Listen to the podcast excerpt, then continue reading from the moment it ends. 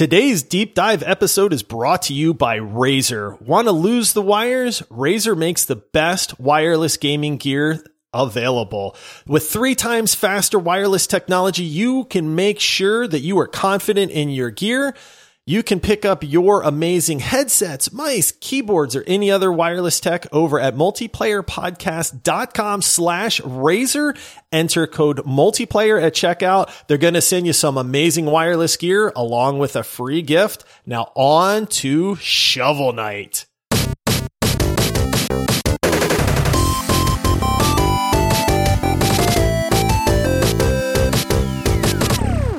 Everybody. Welcome to the Multiplayer Gaming Podcast. We are so excited to have you here with us today. Since it is a Monday, we have a full hour long episode here where the two of us who are dads will be breaking down something in regards to gaming. Today just happens to be a deep dive episode, and we are very excited to be breaking down all things Shovel Knight. If you have not already done so, make sure to rate our podcast five stars and leave us a review. We do occasionally read them on the show, and rumor has it we might be reading one here in just a minute. But first, we need some introductions. I am your host, Paul, and then joining me, he is the Troll Knight himself. It's Josh. That is the perfect knight for me. I just need a bridge that's at the top of the level. Uh-huh. And then that way I can just be the troll that's under the bridge, man. Mm. I debated whether you were going to be the Troll Knight or the Bald Knight, and I thought Troll Knight would be a little bit funnier slash nicer. You could have just been the bald troll knight.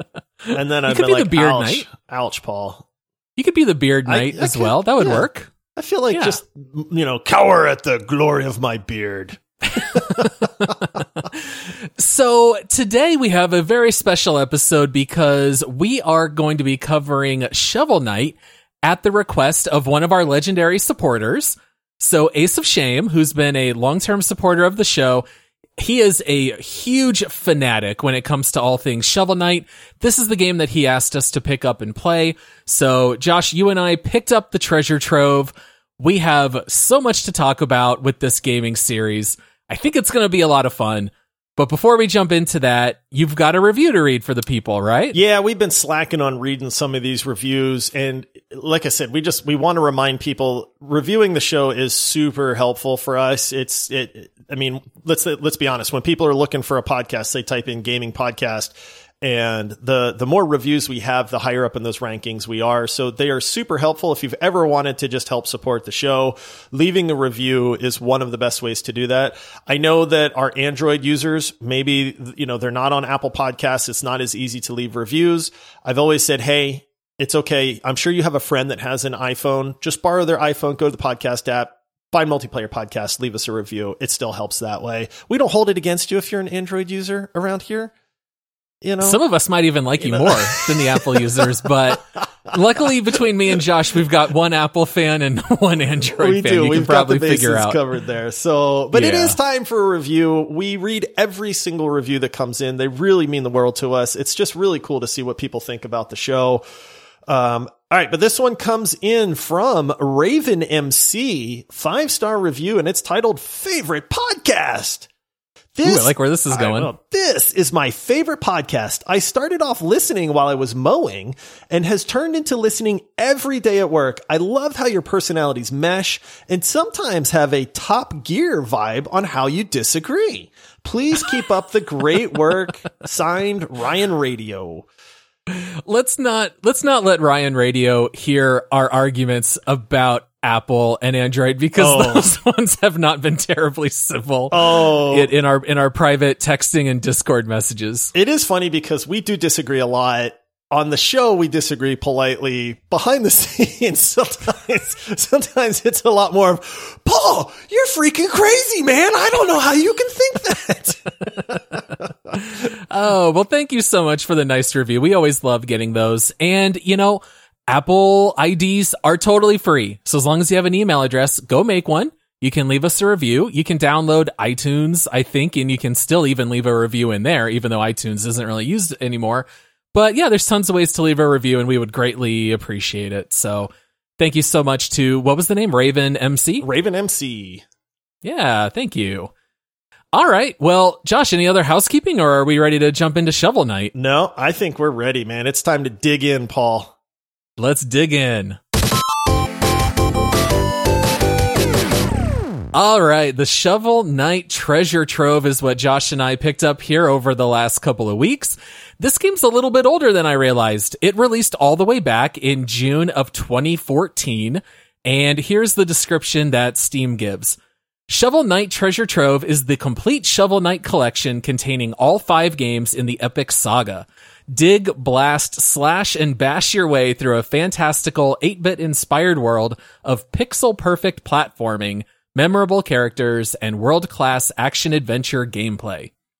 Now, Josh, can you say pixel perfect platforming 10 times fast? Pixel perfect platforming, pixel perfect platforming, pixel perfect. I'm good at tongue twisters, man. Yeah, yeah, that, that, that's a tough one. So in the treasure trove, we will talk a little bit about all five games. I think we will be spending the most time talking about Shovel of Hope, which is the main OG campaign, and then over time, additional DLCs have been added. We will touch on all of them, although the other campaigns and Showdown, the multiplayer mode, that'll come up here near the end. Now, with Shovel Knight already being seven years old, was this your first time playing Shovel Knight or did you have any kind of history with the series? I had zero history at all. I had heard of Shovel Knight when Ace uh, told us what game because legendary supporters get to pick a game for us to review and Ace was saying, Hey, I've got a few in mind. And then he said, Nope, I know which one I want you to play. He said, I want you guys to play Shovel Knight. And then I went, Did you mean Hollow Knight? Because everybody gushes about Hollow Knight, and I have not played Hollow Knight. That's something I probably should do at some point. And then he went, No, Shovel Knight. And that's when I went, Oh, wait a minute. There is another Knight game that's real popular. I don't know when these both came out, if they're similar like release dates or not. But then I, it kind of clicked and I went, yeah, you know what? I have heard of Shovel Knight. I've heard of that game. I feel like it's like what little I had remembered was that it was fun and goofy. And that was kind of the two things that I just popped into my brain all of a sudden. So we did the, apparently they've, like you mentioned, they've done a lot of DLC. So you can pick up this thing called the Treasure Trove, which is the base game and all of the DLC for a very good price. So if it's something where you're like, hey, this is my type of genre, don't just pay for the base game. You might as well get everything because it's all bundled together at this point. But I had never played it. And I'll be honest, Paul, I have not played a platformer game in quite some time. Oh, see, every once in a while, I'll pick up one if I hear that it has really high reviews and I'll check it out. But somehow Shovel Knight just snuck past me. I, I think like you, after the first couple of years when I didn't play it, I knew that there was Hollow Knight and Shovel Knight. I knew they were both 2D games and I knew that they were platformers. I never knew which was which. I did not know anything about Shovel Knight really until we started playing it here as of recent, but I am a huge fan of platformers. So I picked up games like Celeste along the way. You know, any Rayman game that comes out, I always love playing. Um, so for anyone out there who maybe does not know about Shovel Knight despite its immense popularity, maybe there's some others like us who just somehow, you know, missed it. What would you say is like the general format uh, uh, like like what exactly is Shovel Knight other than being a platformer? It's a platformer, Paul. no, I mean, it is a platformer at its heart. That's that's what the game is. There is combat involved because some platformers are just, hey, you got to make your way through the level. You don't fight anything. You're just trying to dodge everything, right? So it's like, you know, don't let that bullet hit you. Don't let that creature touch you. Don't miss this moving platform or you'll fall to your death, but there's no combat. Shovel Knight actually involves a good bit of combat along with the platforming, and there are minor RPG elements to it. Um, mm-hmm. There are upgrades that you can get in the game. There are different armors that you can get. There's different upgrades to your weapon. You can get abilities slash like inventory items that allow you to do certain things. So I, you know, equipment, however you want to call it, it, you know, so you, you can get other stuff that helps you in the combat as well. There are boss fights. There's vastly different level designs. There's an overworld map. So you know which level you're going into. It, it takes the platformer genre and adds some different layers to it, which for me, I found to be very enjoyable. And I know that there's a lot of platformers out there that have done that, but the easiest way I can think of is just think old school Nintendo game. Like old Yes. school Nintendo platformer, pixel graphics, you know, cool arcadey type music, cool boss fights, interesting levels. You know, it, it really brings back the nostalgia for me of the old school Nintendo games. Yeah, 100%. Very reminiscent of NES games. I think you really nailed the, the nail on the head here. Basically, you play platform levels, don't fall down pits, don't jump into spikes, don't hit any enemies, and then at the end of every level, you fight some kind of boss. And then at the end of the game, you get to fight the big bad, and that's really basically about it in a nutshell. Now, I do have a couple of facts about the development of Shovel Knight that I thought was interesting. And I really think we need some kind of name for like this kind of segment. I could not really come up with anything good. Uh, delicious development. I, I was trying to work something in Are with you that. hungry, Paul? Uh, nothing like what rhymes with development or like alliteration. I, I really struggled with this. I was also playing around with like design mine. Like let's go into the Can't use design deep mine. but- Paul. That one's trademarked already. yeah, uh, d- uh, deep diving development. I don't know. so anyway, if anyone has any good ideas, Delving into to hear it. development. Yeah, yeah, maybe something like that. Delving into development. That that'll be this little section here. So Shovel Knight was made by a company called Yacht Club Games. They were founded back in 2011. And you want to know what they said, Josh? They got together and said, let's make a game that reminds us of all those great NES games that we played growing up. So that was literally exactly how they designed this game. They said, what NES games did we love? What parts of those games did we love? And let's just mash it all into this gumbo stew and it'll be called Shovel Knight. And so I thought that here this would be kind of like a good segue. What parts of Shovel Knight reminded you of what NES games? Were there any in particular that Oh, kind of stand out? One stands out above all others to me, and that is Mega Man. I even called this Mega Man with a shovel on an earlier episode because that's really at its core, that's very much how this game plays. It, it really does. I I mean, Meg, there, don't get me wrong. There's a lot of differences to it, but it I, you can tell that it draws from Mega Man perhaps more than any other game. Um, there are some very cool nods to other old school games that we'll talk about a little bit later. I'm sure. Uh, there's secrets in this game and stuff like that, and one of them it, it, I just had me just chuckling and tickled pink. Um, but yeah, I mean, for me, Mega Man is it because that combines the platformer with the combat and the boss fights. And Mhm. this and follows, unlocking new abilities. right? And unlocking new abilities, and this follows that almost to a T. It's not a ripoff of Mega Man. It is not a clone of Mega Man by any means. It definitely is its own game. But when you say, "Hey, where's you know what's this flavor remind you of?" To me, Mega Man hands down. Well, even the name scheme, because in Mega Man you would fight Metal Man, Flash Man, Heat Man, and in this game you fight where everyone's named Knight. You know, so uh, I thought that even the name scheme was kind of reminiscent. You also mentioned that the game has a world layout, which is definitely 100% just Mario 3. So Mario 3 on NES, this looks exactly the same, even to the extent that after you beat certain levels, it will randomly spawn an enemy that will walk around on the map. And if you run over it, then you get some kind of like additional level or boss fight. So I felt like they definitely borrowed, not rip off, but heavily inspired. Certainly Mario 3, certainly Mega Man 2, I think in particular, and even the village where you get to buy gear. Does that remind you of looked- Zelda? It looked so much like Zelda It to me. did. Absolutely. Uh, yeah, I, I thought You- that too, man. Yeah, there's like a Yeah. little 2D side scroller village that you can go into, and there's NPCs that wander around, and you can talk to everybody. Um, you know, that's where the like the blacksmith and the armor are, and where you can get upgrades and your your different equipment slots and stuff like that. So there is definitely you need to go to the village, but yeah, it was very reminiscent of like Zelda where you're walking around and trying to talk to people and stuff. Yeah, and where you could go inside the buildings, you know, yeah, a- absolutely. Now, the uh the development team, they liked the idea of having some kind of weapon where they could flip an enemy over onto their belly and then be able to drive the weapon down for like a vertical attack. And so they got together and the only weapon they could think of where this made sense would be a shovel.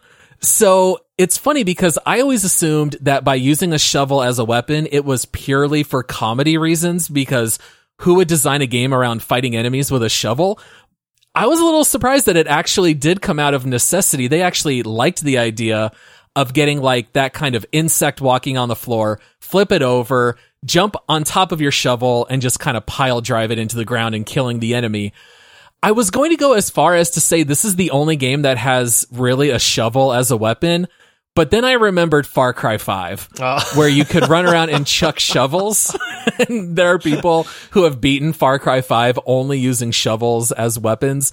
So I guess it's not technically the only game that uses a shovel. I did not understand why this knight, who is in full armor with a horned helm, I, I mean, he Yes. looks the part, is running around with a shovel.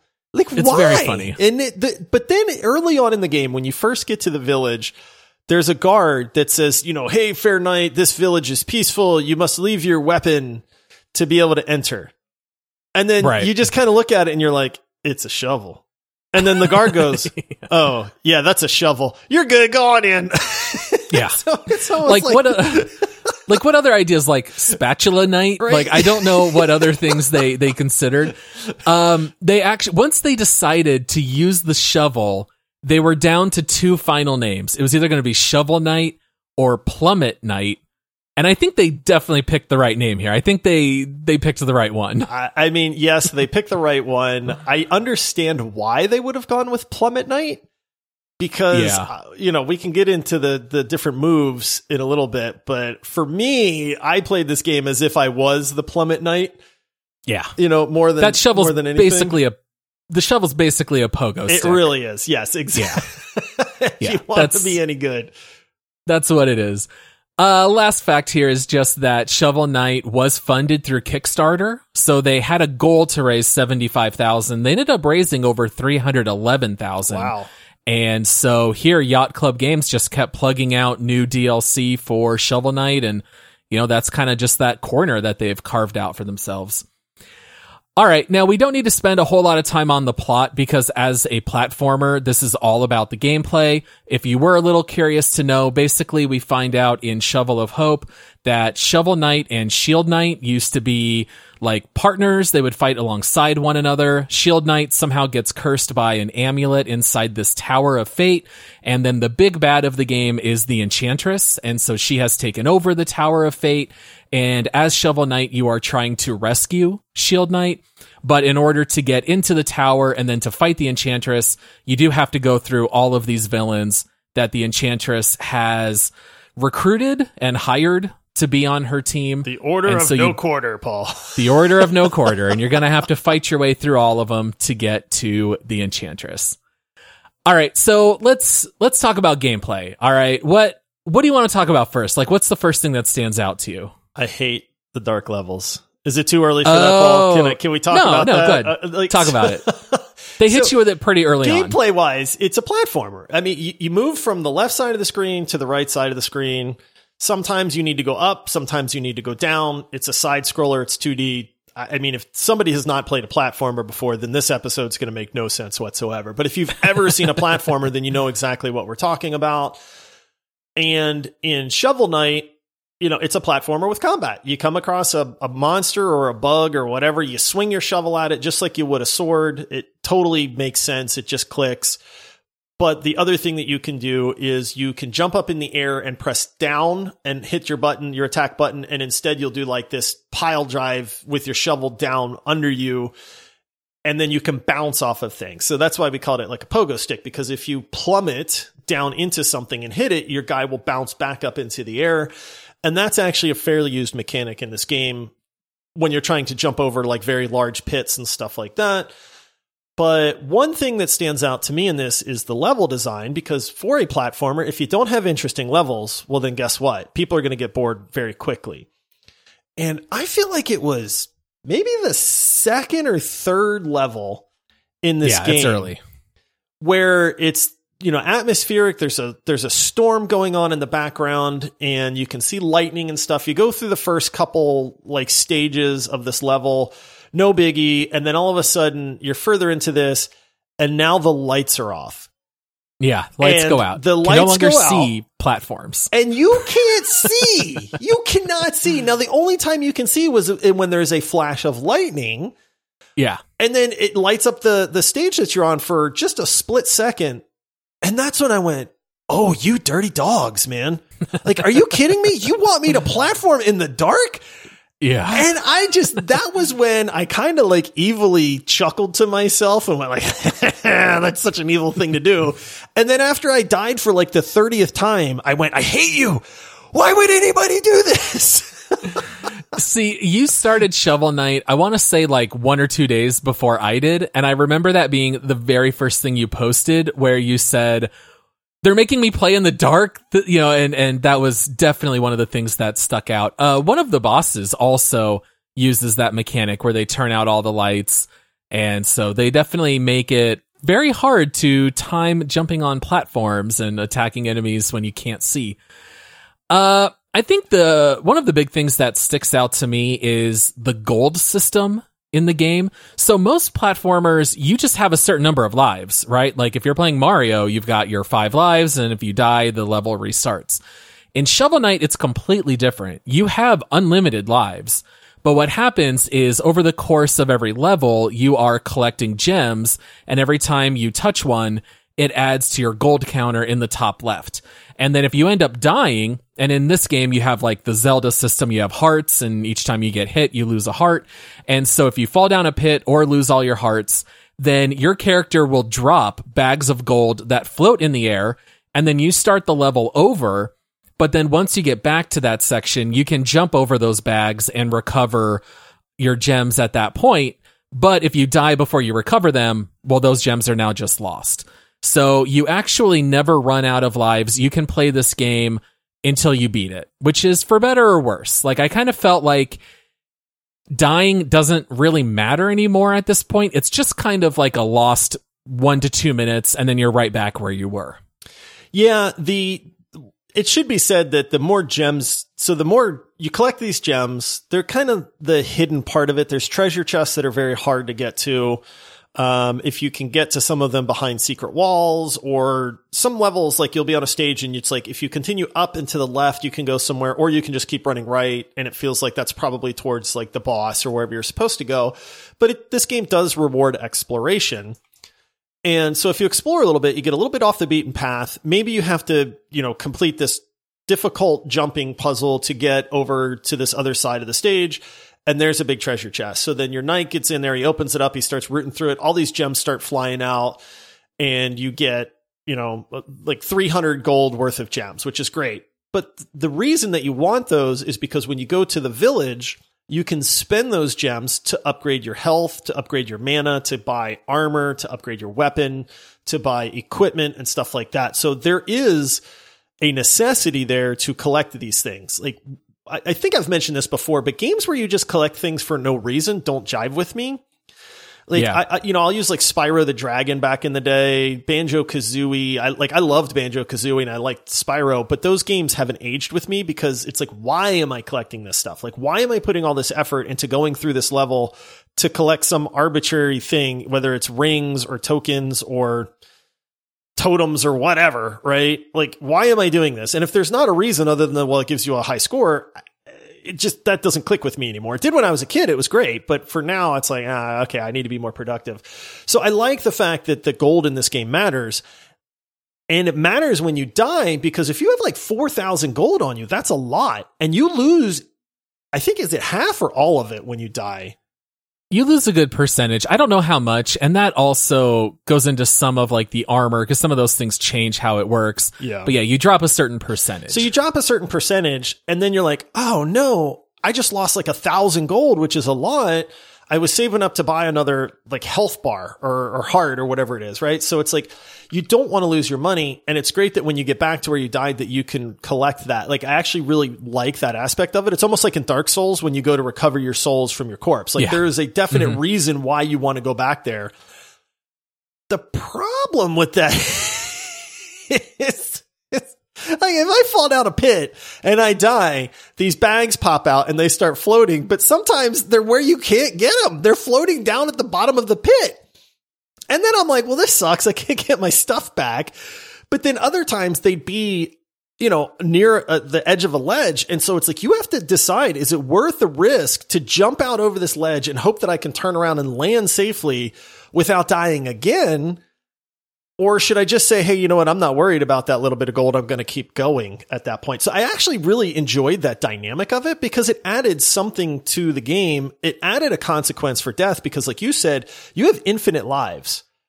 Mm-hmm. And in a platformer, you know, the difficulty has to come from somewhere. And if it's like, if you can just fall and splat and fall and splat and fall and splat, and there's really no repercussion to that other than maybe 20 seconds of repeating, getting back to where you were, Super Meat Boy. Right? Yeah, exactly. So it's uh-huh. like I I feel like the death system does truly enhance the game. I do recall there were a few times where it was like, I need to get these bags back. They're floating over this pit. Can I make this jump? Oh no, I just fell again. And now I lost a bigger percentage of my money, you know, that kind of thing. So. well, that's kind of a nice transition because sometimes you do lose those bags and they fall out like over a pit this game has fishing, Josh. And guess what you can do? You can use that fishing pole and you can grab those treasure bags. You can also Wait. literally fish. I know you could fish. You can use the fishing pole to get your bags that are floating down at the bottom of the pit.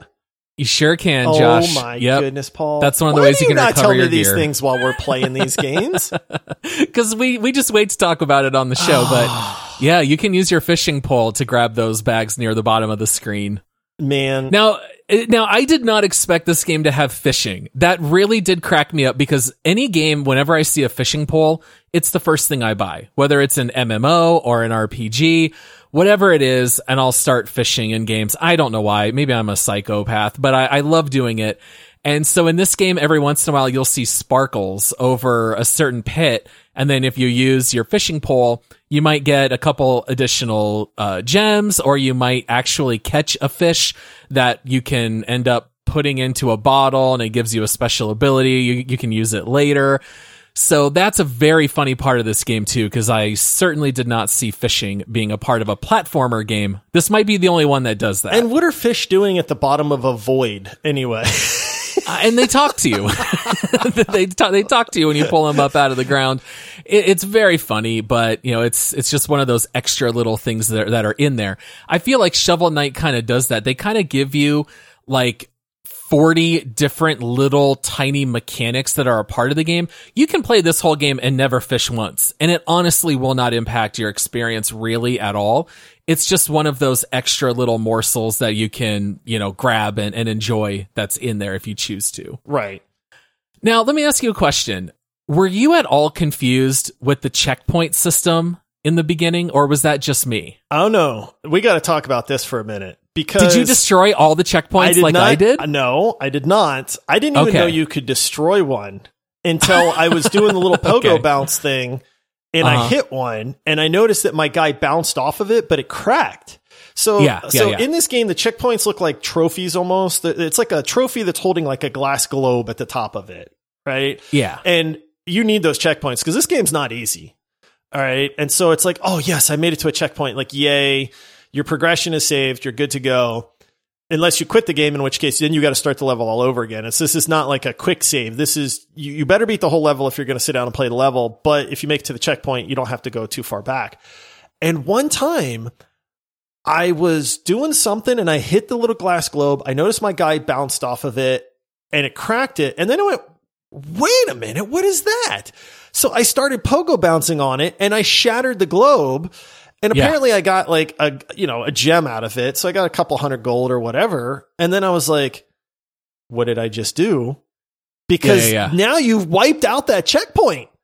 Yeah, it's gone. But you, you don't get to respawn at that checkpoint if you break it. So I'm like, is this just for masochists that, that want to break all their checkpoints and hope they don't die?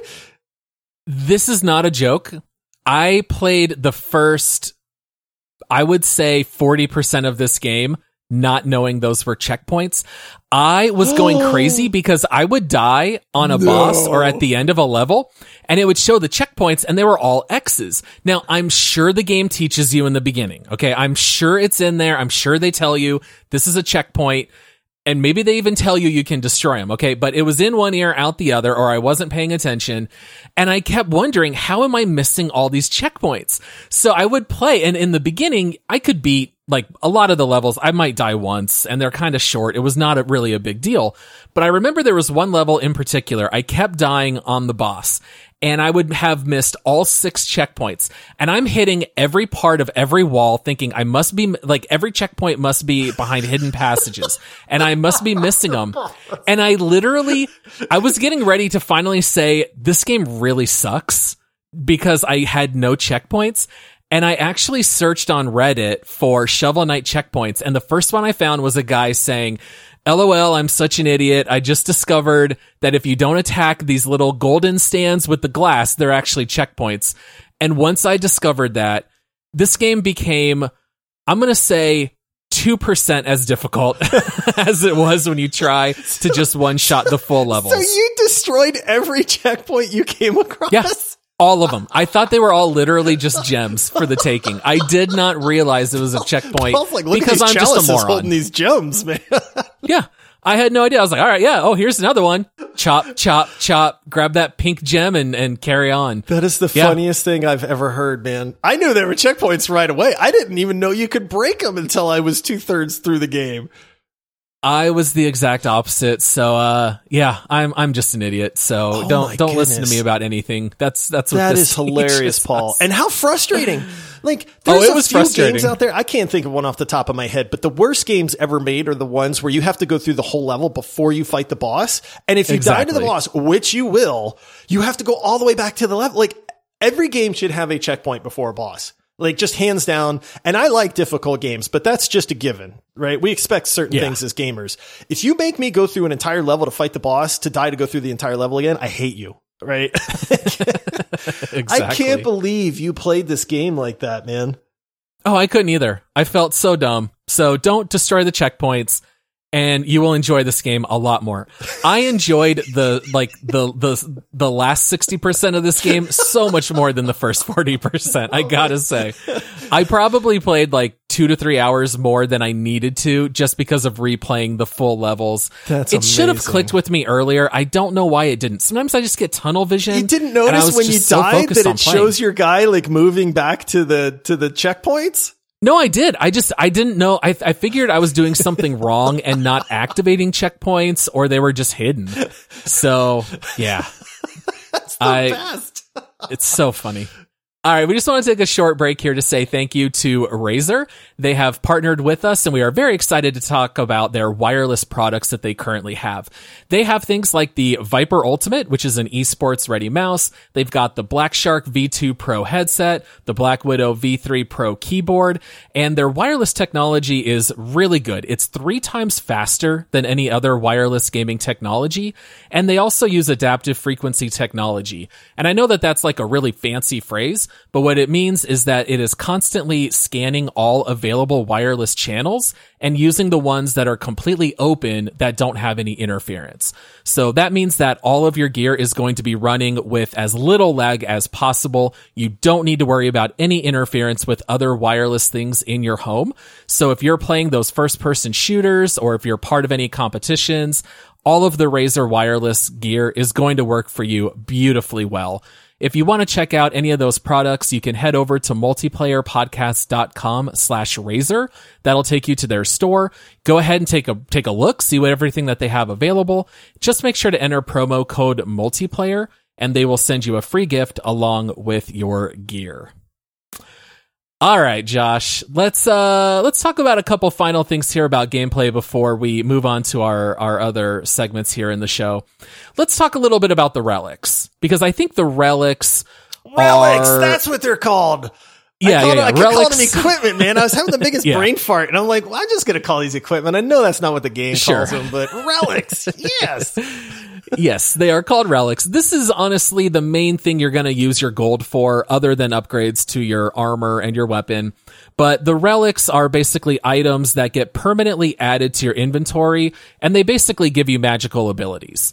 So there are several in the game. I don't know if we necessarily need to talk about all of them, but the different ones that you have available are the flare wand, dust knuckles, the alchemy coin, a war horn, phase locket, throwing anchor, mobile gear, propeller dagger, and chaos sphere. And uh, basically all of these different relics require mana. and they all use different amounts of mana. So as you play the game, you kind of figure out which relics are going to work best on the level that you're in and how much mana they use. Were there any relics in particular that you enjoyed or ones that you relied on more than the others? Yeah, I'll I'll be honest with you. This is going to touch on one thing that I thought that this game didn't do so well. And I like the relic system. I like that it adds to the gameplay. But there's a couple relics that are just so much better than everything else out there that at least for me I found that I very very rarely got away from. The phase locket uh-huh. I mean, that's a good one. I'll be honest. I don't, I rarely used anything else. What the phase locket does is it turns you invulnerable for, I want to say like maybe a second and a half, like two seconds, right? Like it, it's just, but it can be an absolute lifesaver. If you, like, if you touch a spike in this game, if one arm hair touches a spike, you're dead.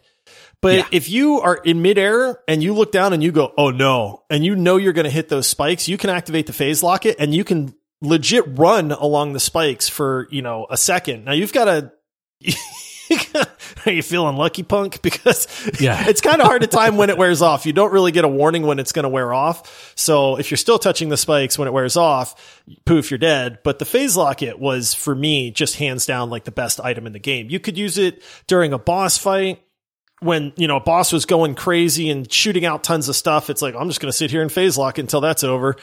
Um, now it does use mana, and so you can't use it just all willy nilly, and your mana does run out pretty quick. Um, but for me, that was hands down the best relic in the entire game.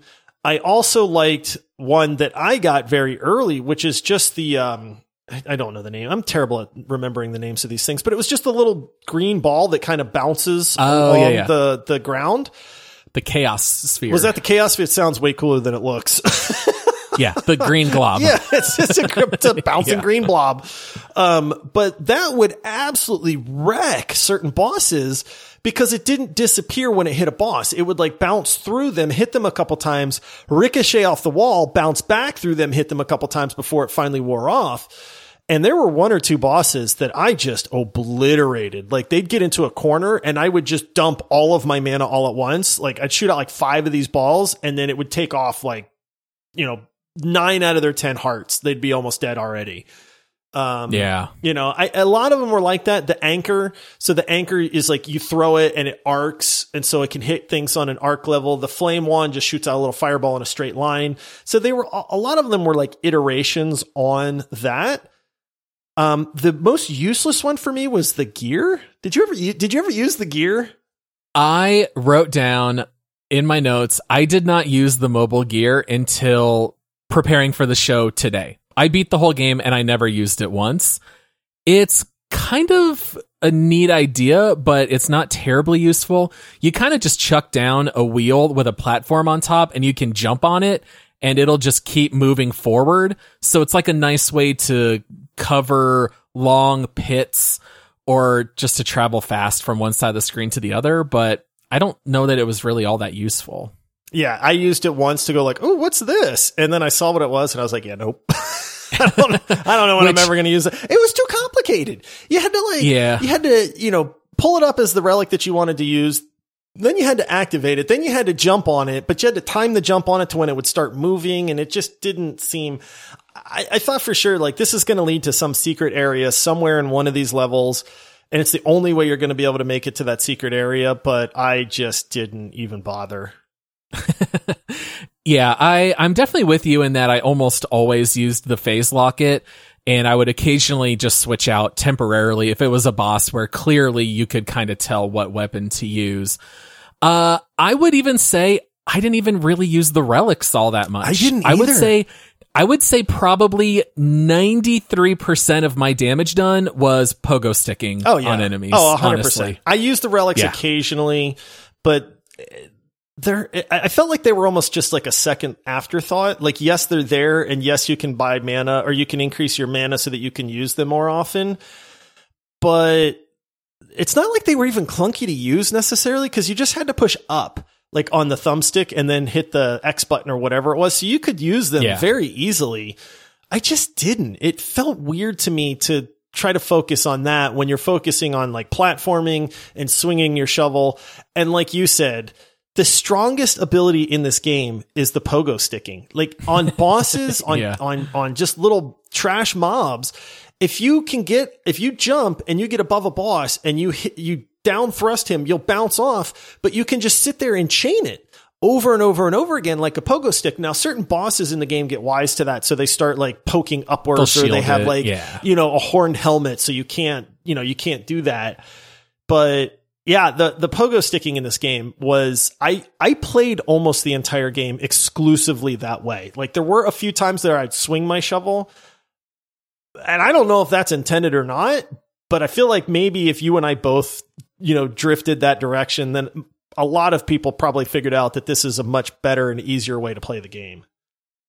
Yeah, the pogo sticking was just the most fun for me. So it was like the relics were there. I'd use them if I needed, but the pogo sticking was fun enough that I didn't feel the need to use anything else unless it was a boss that's flying and you had to use the anchor or something like that. Uh, I don't think we really need to talk about upgrades a whole lot. You can upgrade your armor and your weapon. Honestly, they don't really make much of a difference other than it changes the color of the things. I don't know about you, but I upgraded my shovel so that every time I swung it, it would send a spark on Yeah, the if you were ground. at full health, yeah. and it, it would only go out like six feet in front of me. And I was like, well, this is kind of, I, I honestly don't think I ever hit a single enemy with the spark, but it looked neat. It did. I got the one where you could charge your shovel swing and then you it like it would glow and then you do this like super strong swipe thing. And no lie, Paul, I bought that upgrade and I completely forgot about it for like the next two levels. And and then I was finally like, wait, didn't I buy something? I realized like, oh yeah, I can sit there and hold X and charge this up. And it would one shot things, but again, it just like it just wasn't necessary. Yeah. You Not when you can like- pogo stick. Yeah, exactly. Like there. Th- now, I will say this: there are these annoying creatures in the game. They look like knights, and they will block up above them or or Yeah. stab upwards if you try to pogo stick them, so that you can't do that. But then they would also block your sword swings, so they were very annoying. But the one thing they couldn't block was the charge up sword swing. And Oh, so so that's when that's when I was it? like, okay, like this, this made this part of the game, or at least these mobs, a lot easier to deal with. But there, there wasn't a lot of them, and I just, like I said, it was just kind of an afterthought to that. It's nice that they're there, but they just don't really add to the game, in my opinion. Well, we definitely need to talk about the actual bosses of this game. So there are eight knights that you fight against. There is King Knight, Spectre Knight, Treasure Knight, Mole Knight, Plague Knight, Polar Knight, Propeller Knight, and Tinker Knight. Were there any in particular that you wanted to talk about? Any like mechanics they used or any that you liked or disliked? I, I'll be honest, the names, because the names are so similar, a lot of these blend together in my mind. Like Propeller Knight was Uh-huh. annoying because you couldn't pogo stick him because he had a propeller Yes. on his head. So that would damage Yes. you. And I was like, oh, what do I do now? like, I'm so used to this. Like, no. Well, he would he would run his propeller and shoot you in the air, and then hold his sword in the air to impale you. So you would have to intentionally fly left or right, so that way you wouldn't land on him. Yeah, I feel like was it polar? Ah, they all. I, this is the one problem with having everybody have like you know the same. What I do remember is the boss fights were extremely fun. Uh, Like we haven't said this yet, but the one thing that Shovel Knight does better than just about anything else, in my opinion, was it had the perfect difficulty level.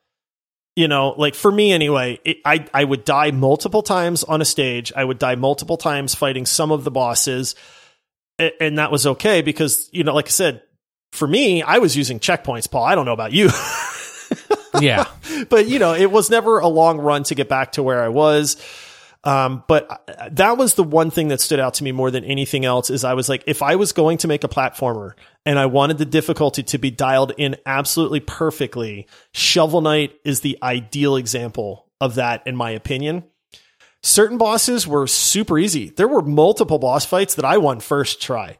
Eh, and, you know, Oh, and yeah. I don't know if that For was sure. from doing pogo sticking or it was just very easy to to gauge the patterns and what was going on. But I recall, I want to say probably three or four of the bosses that I beat on just the first attempt. But the, the trade off there was that the level was hard and I would die a ton during the level.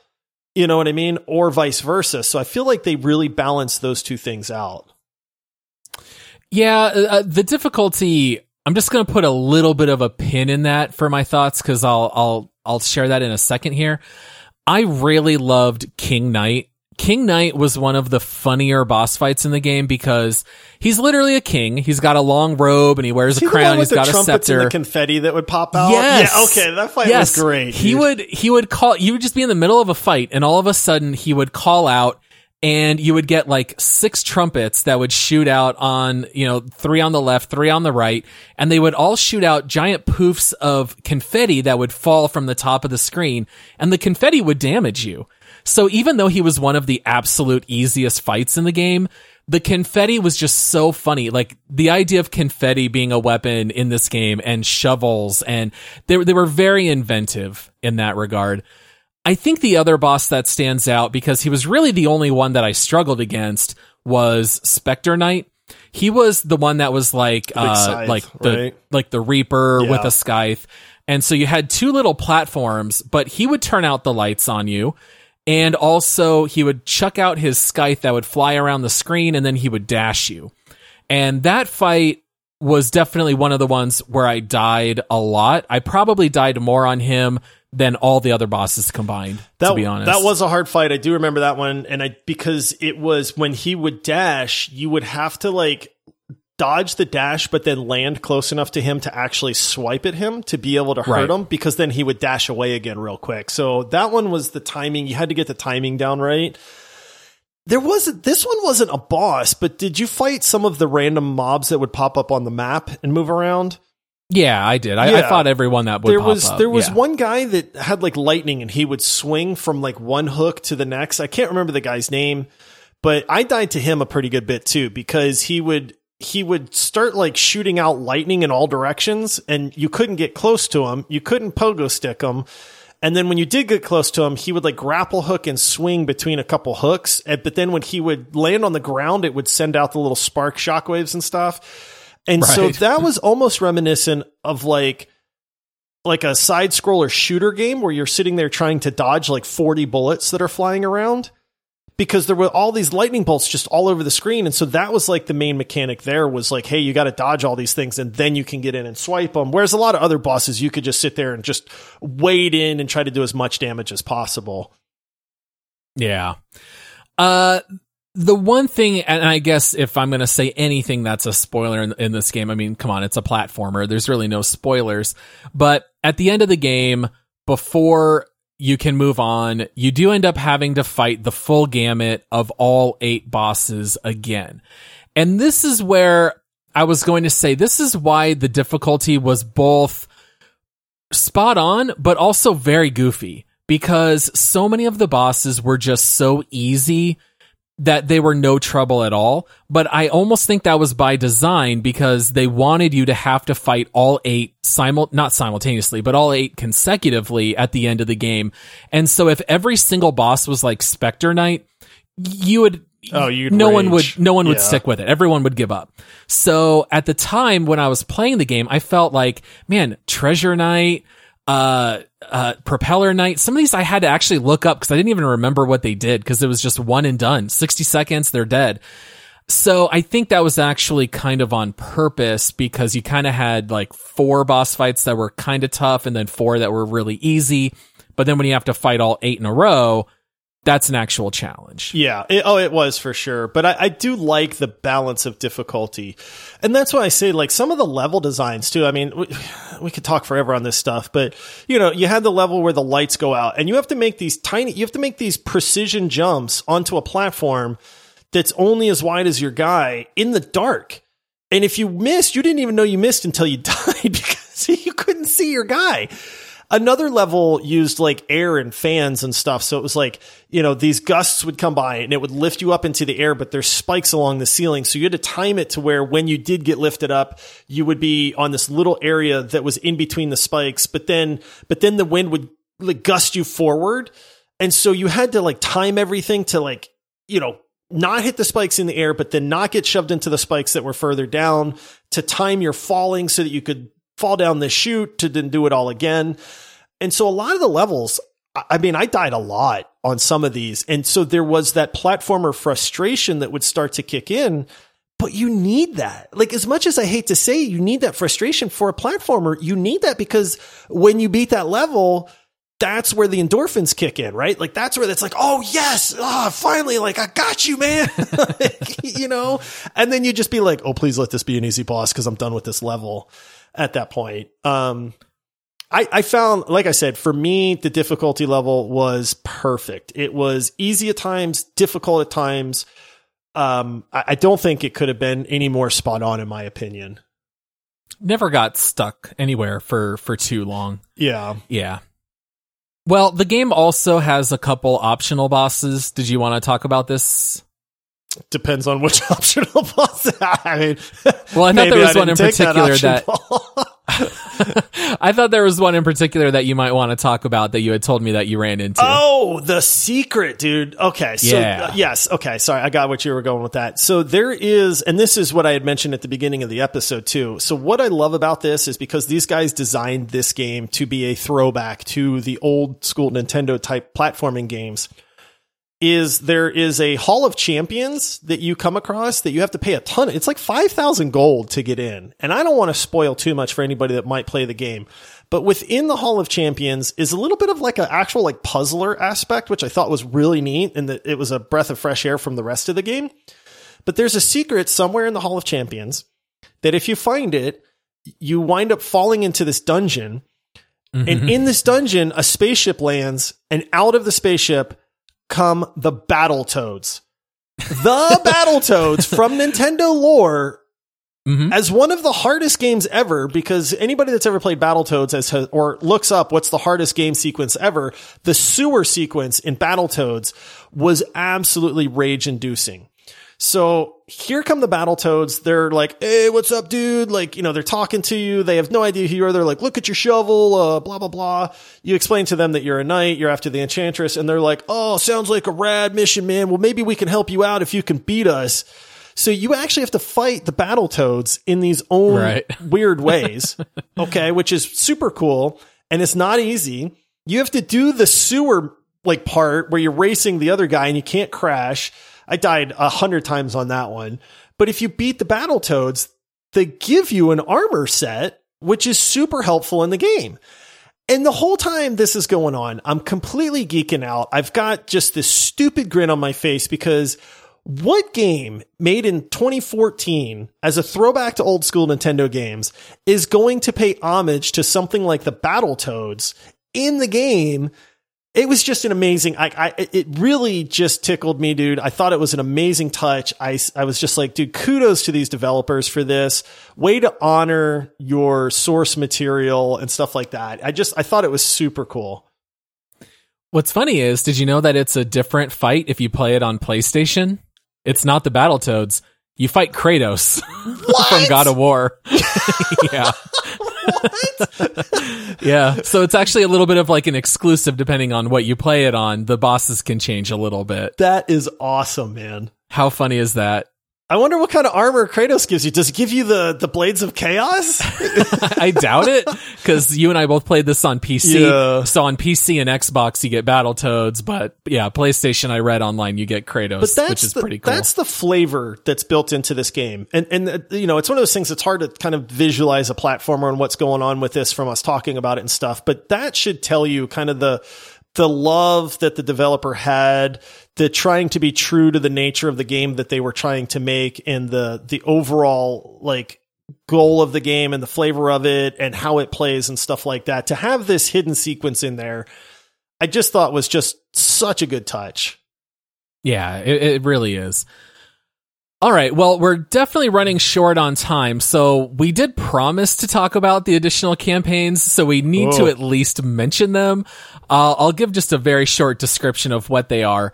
One of the additional campaigns is called Plague of Shadows.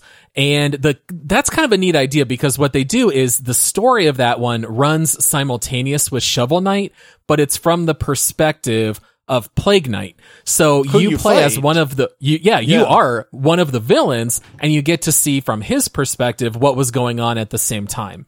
So he gets to chuck around his bombs. So the gameplay is actually quite a bit different.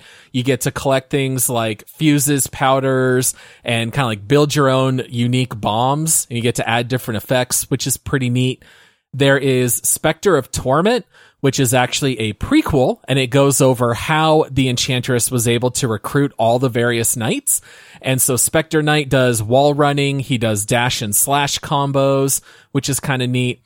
King of Cards is kind of bananas because it's a prequel to everything, and you play as King Knight working your way through a tournament to earn the title King of Cards, but you actually play a card game called Joustus, and you spend the gold that you earn on buying cards for this deck, but you can also play all of King of Cards, just the platforming elements, and ignore Joustus, but it's actually in there. So this is the one game that's a little bit funnier because you get to play as this King Knight who's very pompous. He also cries to regain health, which kind of cracked me up. I thought that was very funny. And then the last mode is Showdown, which honestly is like a four man Smash Brothers Yeah. using the Shovel Knight characters. And if you do the one player mode, it's exactly like Mortal Kombat. It just, it literally scrolls vertically through all the enemies and you start at the bottom, you beat them, you go to the next one. So it's kind of like a Mortal Kombat tournament. And you can choose to buy all of these separately, or you can buy the treasure trove, which is the all in one. And, um, we might talk a little bit about that here as we get into the next segments. So, Josh, you've got some community reviews to read for us? I do have reviews. As we do in all of our deep dives, you know, you guys heard us talk about the game. We kind of break down uh, as much as we can in the time frame that we have. But you know, hey, we're two old guys just chatting games. Maybe sometimes we don't feel a certain way about a game, so we always like to read some reviews from the Steam community. We always try to get a couple good ones and a couple bad ones to just give an overall idea of what other people think about it. Um, so this first one, and I always like to see how much time people had in the game because Steam tells you that, and that kind of gives you an idea too. I mean, we had one guy that gave a, a, a game like a negative review, and he had like 0.1 hours on record. So, you know. So this first one is recommended, 16 hours on record, and they say this is the best Mega Man game ever made. and that goes back to the beginning where this definitely has a Mega Man flavor with the bosses and the unique kind of personalities of the bosses. And sometimes you get abilities from them and stuff like that as well. It's not quite Mega Man. You're not going to get like a Leaf Shield because you beat Leaf Man and stuff like that. But it, there's definitely that vein is, is certainly there. Um, that one made me chuckle though, because apparently we're not the only ones that thought that it, you know, it was heavily flavored towards Mega Man. Um, all right, so this next one is not recommended. This person has five and a half hours on record. Is this a game or is it a torture device? Imagine a game almost as difficult as Dark Souls, but you have no freedom and no story to enjoy. The gameplay is stiff and frustrating, while the humor is juvenile. I played through half the game and it was indeed a challenge, but not particularly fun for me. But apparently, a lot of people love it. That's an interesting review because I did not find this game to be very difficult. Certainly nowhere either. near Dark Souls. That's Never. that's wild to me to compare it to Dark like Souls. don't get me wrong there's a couple levels where i came close to raging they were few and far between to be honest with you the dark level kind of ticked me off because that was just evil kudos to you um and then the air level took me a little while to kind of wrap my brain around the timing on that one. I think I died more Uh, with all the wind? Yeah, I, I died more on that level than any others, but I didn't find this game to be frustrating. You know, like No, I didn't either. think the difficulty level was that off the charts. Like maybe we're old school, so we're used to those kind of difficulty levels in platformers. Like I don't know. Maybe. Yeah, th- there were a couple times where I was like, oh, I died again, and I would be kind of mad, but then you would usually beat it within one or two more attempts, and I would quickly forget that little frustration. That's kind of how platformers work, right? Like, you get stuck at a certain part, and then you finally beat it, and now you're having fun again. so I didn't think it was that tough. Or you can't get past a part. You die eight times. You stop, you get up, you go to get a drink, whatever. You turn the game off for 10, 15 minutes. You come back and you beat it You the very it. first attempt. Like, I don't know what it is, Handily. man. Yes, I don't know what it is, but just sometimes taking that little break matters. Okay, this next one is not recommended. Seven seven hours on record. This is probably one of the most overrated games I've played in a long time, and I honestly don't see how anyone can enjoy it. The difficulty is completely artificial with nearly every stage resorting to some cheap gimmick that gets annoying and old.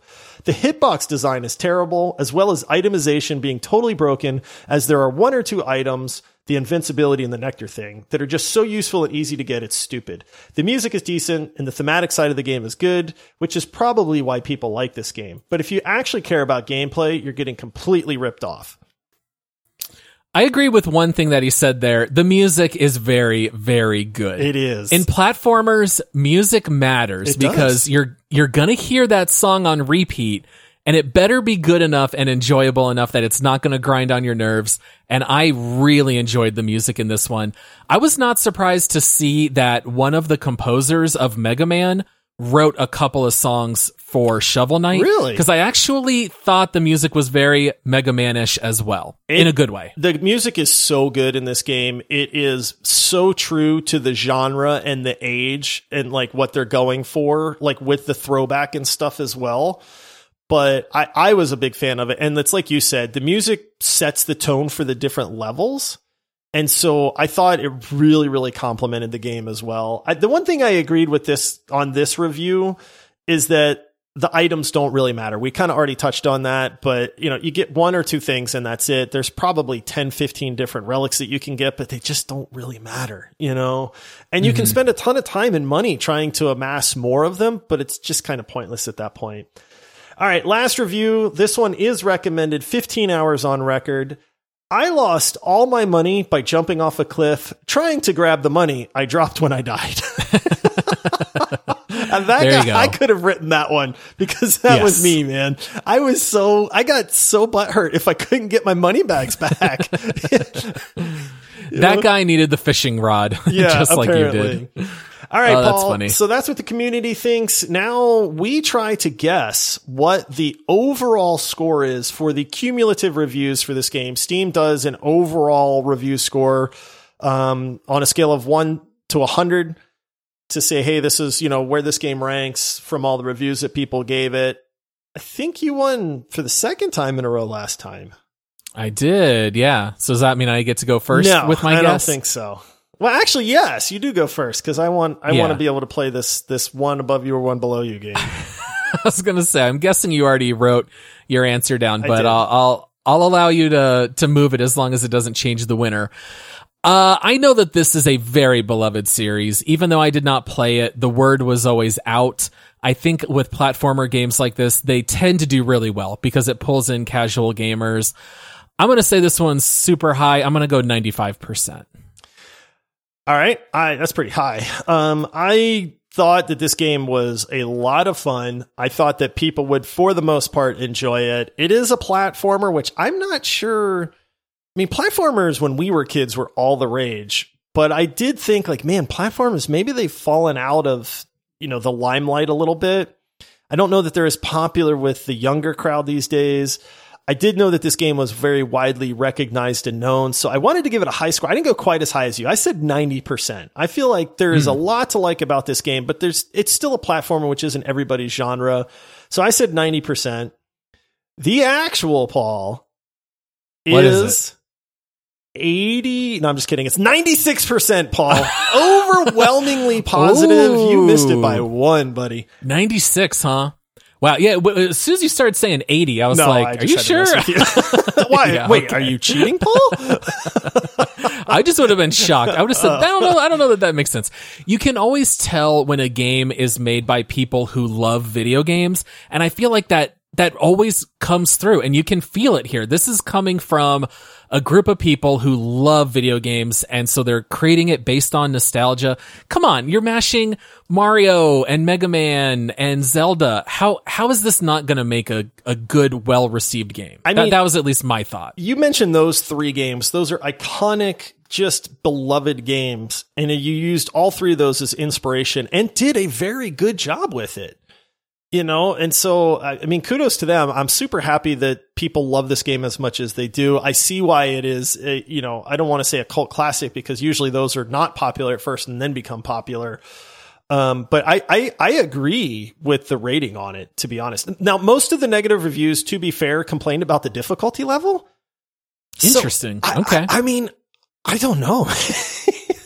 maybe I'm we're, we're old that- and grizzled and it doesn't me. bother us or something, but maybe people just aren't used to difficult platformers either.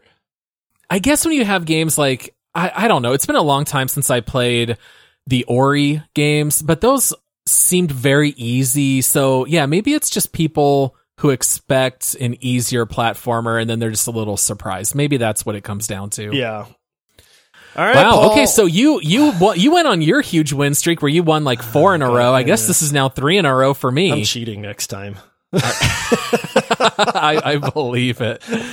All right. Should we uh should we hit that music? Go into the next segment. Let me just play it live, Paul. Hey there, Enchantress. Well, here I am. What are your other two wishes? All right, so uh, cheesy pickup line aside, this segment we call Make Love, Marry, or Murder. That's our family friendly way of deciding how to rate this game. Are you gonna make love to it? Is it fun short term, but you can't really commit long term? Is it marriage material, or are you better off just murdering it? This is kind of an interesting one because we both picked up the treasure trove. I don't remember how much we paid, but I do know that we bought it on a third party site and it was quite cheap. It was like seven dollars a piece. Okay, for $7, I would say it's a must buy. I would say if you're paying full price cuz this game normally goes for 40, I would not spend 40 on this. I would buy just the base game and I think you're going to squeeze 90% of the fun out of it. I think there are fun things in the other installments, but when I was done with Shovel of Hope, I only dabbled in all of the others. I did not finish any of them. So I would say it's definitely uh it's like a must buy, but it's still a make love game because you can beat the base game, I would say in about five, maybe six hours Yeah, at the most. Yeah, but it's it's still a very fun five to six hours. So even though saying make love might sound weird, I would still say it's a must buy. I had not played a platformer, to be honest, since I think Cuphead. Before we played Very Shovel different game than like, Cuphead. and it's very, very different. Um, I am super glad that Ace picked this game because I forgot how much I enjoy that genre from time to time. And it's just when I'm browsing Steam and I've got like this itch to play something new, I just don't go to platformers for whatever reason. And I grew up on platformers. Maybe that's why. Maybe it's like, hey, I played enough of these as a kid. I want something new and, you know, 2021 ish, right? Like it, it's just one of those things where I don't really think about it. But playing this game brought back so much nostalgia for me. It was a lot of fun. I'm with you in that I didn't really play much of the DLC content. Like I, I had an absolute blast playing Shovel of Hope. I did dabble in the other ones. I'll be honest, I did not like them nearly as much. Like maybe it was just that, hey, I've played this now, I've gotten my platformer fix, and Shovel of Hope was so good that the others just seemed like slightly just, you know, it was the same game. Diminishing returns. Yeah, it was the same game. It was just a different character with slightly different moves, but the map was the same. The bosses were the same. I mean, I get that it wasn't the same, but it was the same, you know? And so I lost interest in the DLC very, very quickly. But for me, Shovel of Hope is was a phenomenal game. I'm going to say make love to it because you don't how do you marry a platformer? Do you know what I mean? Like well, see, I think you sometimes can. Like I have over the course of my entire life, I've probably played Mario 3 for 10,000 hours. And I still love playing Mario 3. I know where That's fair. every single hidden brick box is. I know where all the whistles are. And I still love playing it. And I, I don't quite have that feeling on this one. So it's funny you say that because I actually wrote down that I would say the platformers that are two dimensional that I would marry are Celeste, Mario 3, Mega Man 2, Rayman Legends. And if you consider Castlevania Symphony of the Night as a platformer, maybe, maybe not, then that would qualify as well. But I would say this is at the top of the make love platformers. So I have it above things like Super Meat Boy, Crash Bandicoot, Donkey Kong Country. I know some people really love that game, but um, uh, so I have it at the very top of the make love. I'm tier, with you on that. sense. I'll, I'll be honest. I agree with you completely. There are certain platformers. I've not played Celeste. I apparently I have to play that game because that's one of the like most well like respected platformers ever made. I guess it's Um, so good. yeah, I mean that's what I hear too. I just I got to try it at some point. I'm with you 100%. This is not a slam against Shovel Knight by any means. It's just it's a little bit shorter. The DLC to me doesn't really add a whole lot to it. I had an absolute blast playing this. So don't take my lack of saying marry to this in any sort of negative way. It's just it's a shorter platformer. It's 5 to 6 hours. I think you hit the nail on the head right there. It's a lot of fun. The difficulty level's perfect. There's tons to enjoy.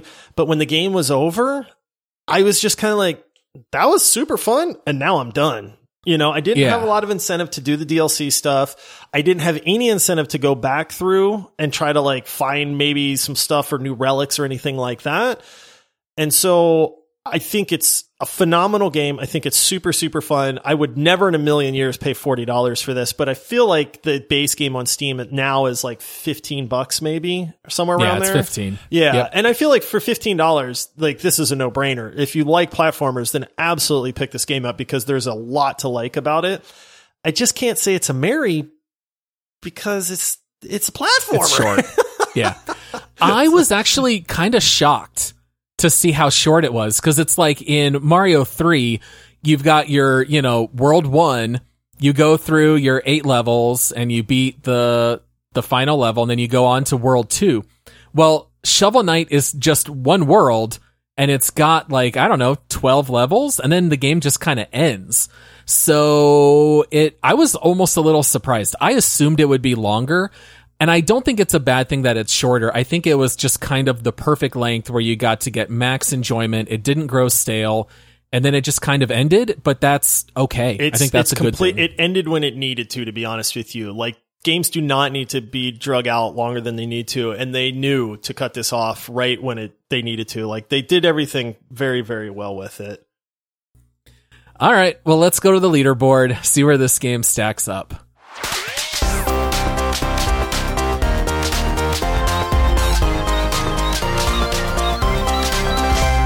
All right. If anyone out there is new to the show, the leaderboard segment is where Josh and I take a look at every single game that we have done a deep dive episode on and determine where this one ranks. So we've got a total of 58 games now on our leaderboard.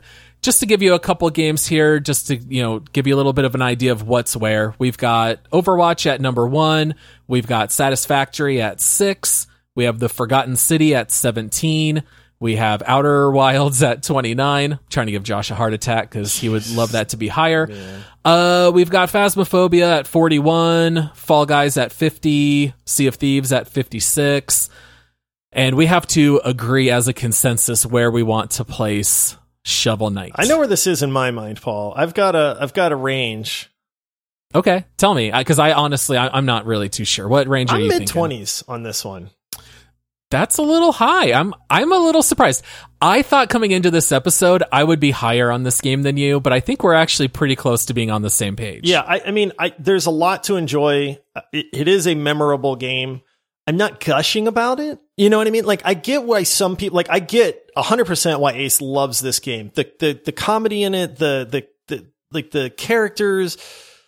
It, was like, this game is the perfect example of like a labor of love. It's like you said, you can tell this game was made by people that were gamers that love these kinds of games and went, you know what? We can probably make a game that's great. And they did. A hundred percent they did. You know, and so this is one of those things where I, like, I want to give them credit. At the end of the day, for me, it's a perfectly fun game. It's not like super amazing in my opinion. I think it's well worth playing. I'm glad I played it, but it's not like so amazing that I think it's like a top 10 type of game for us either. So for me, I'm looking at our leaderboard and it's like I see Far Cry 5, Killing Floor 2, No Man's Sky, Raft, Warhammer Vermintide 2, all in the mid 20s area. And I kind of go, that's about the level of fun that I had with this. It- it- that's not a negative by any means. You know what I mean? But like for me, it kind of fits in that range. So what do you think? Yeah, I'm right with you. That's actually quite high because you figure we've covered 58 games. You and I love gaming in general. We're going to tend to like games. So honestly, as long as you're not like bottom 15, it really means we actually like it quite Right. a bit. Yeah. Uh, I would not put this one above No Man's Sky, Stardew Valley, Far Cry 5, but I would be fine putting it anywhere in the late 20s. So if you wanted to go anywhere 26, 27, 28, 29, I, I think those are all more than fair. I really don't like you, Paul. I'm Is just because it's going to push Outer Wilds I'm just 30? I'm looking at these and I go, Killing Floor 2 was a lot of fun, but I could see putting Hollow Knight, you know, right where that's at. Raft, I honestly had a Sho- sho- blast playing Knight. Raft. What did Shovel I say? Knight's the game. you said Hollow Knight. Oh, I did. I see. There you go. Shovel Knight. Right. Raft was a lot of fun, but I could see putting Shovel Knight where Raft is. Vermintide 2, super fun four player co op, but I could see putting Shovel Knight there as well. But then lo and behold, what do my eye see down at 29? One of my favorite games ever, Outer Wilds. And then I go, so wait a minute, I'm putting Shovel Knight above Outer Wilds? It's a travesty. This is Paul. exactly how I feel with uh, RimWorld, which by the way has somehow dropped to 34. When in when in my personal list, it would probably be like top six. Let's So I would say I ya. 26, 27, or 28, I feel is perfect. I could kind of go any of I those three. I liked. I- I think I liked Killing Floor 2 just a tad more, which is very funny because both of these games were chosen by legendary supporters. I think I would put this one one below Killing Floor, and I would put it 27. All right, done. I think, I think, like You're I said, that? anywhere in there, I think is I just perfect for it. Done. We'll lock it in. So So top half of our games, you said 58. So this is in the Yeah, upper we have 50%? 58. It is. Yeah, fair. it's in the top half, which is uh yeah, even even more impressive than that might sound. All right, well perfect. So, we're done with Shovel Knight. We had a blast. We have jumped into the next deep dive game, which has not yet been announced, but it is chosen by another legendary supporter. Uh, this one was chosen by TFolls, and he has not announced it yet, has he? I do, I do not think he has. I don't think so. No. I have so, been playing it, and it is I pretty too. cool. I, I like so far so good in my opinion. I'll give a little bit of a hint. I have really, really been enjoying the hillbilly, Oh. and I'll I'll just say that. Some people might be able to pick it out from that hint there. Uh, but thank you to everyone for listening. You know, if, if you like what we do here, which you must if you've been sticking with us here for 80 minutes, but please consider subscribing on Apple Podcasts. It's only a couple bucks a month. You can also do it on Patreon by going to multiplayersquad.com and that'll forward to our Patreon page. For just a couple bucks a month, it will help fund our show and it'll also give you access to all of our quick takes that we have recorded before. There are over 40 of them, so you'll get access to extra episodes that Josh and I record separately. And also come check us out on Discord. There is a link in the episode description. That is completely free, and we would love to be able to have you in our Discord community as well. Yeah, it's an awesome community. We say it all the time. It's just it's one of those things where people show up and then they go, "This is like no other gaming community that I've been a part of." Everybody is super friendly. Uh, they just love talking. There's no toxicity at all. It's family friendly. So if you're younger and you're like, "Hey, I don't know," you know, it it is family friendly. We keep it that way. It's just an awesome place to hang out with other gamers and just chat about you know anything gaming food whatever you know all this stuff comes up that people love talking about we fixed computers over discord i mean it's it's Yep. just great but everybody's really just willing to pitch in and help each other out which is awesome Yeah, so that's it here for today. We'll be back on Thursday with a half hour This Week in Gaming episode. Happy gaming until then. Happy Halloween, everyone. This will have uh, come out, I think, on Halloween. no so the day after is it the day after? Uh, yep, you're unless right. it's the day early after. access which you get if you subscribe on patreon so. Enjoy all of that candy, and we'll see you guys on Thursday. all right see you everybody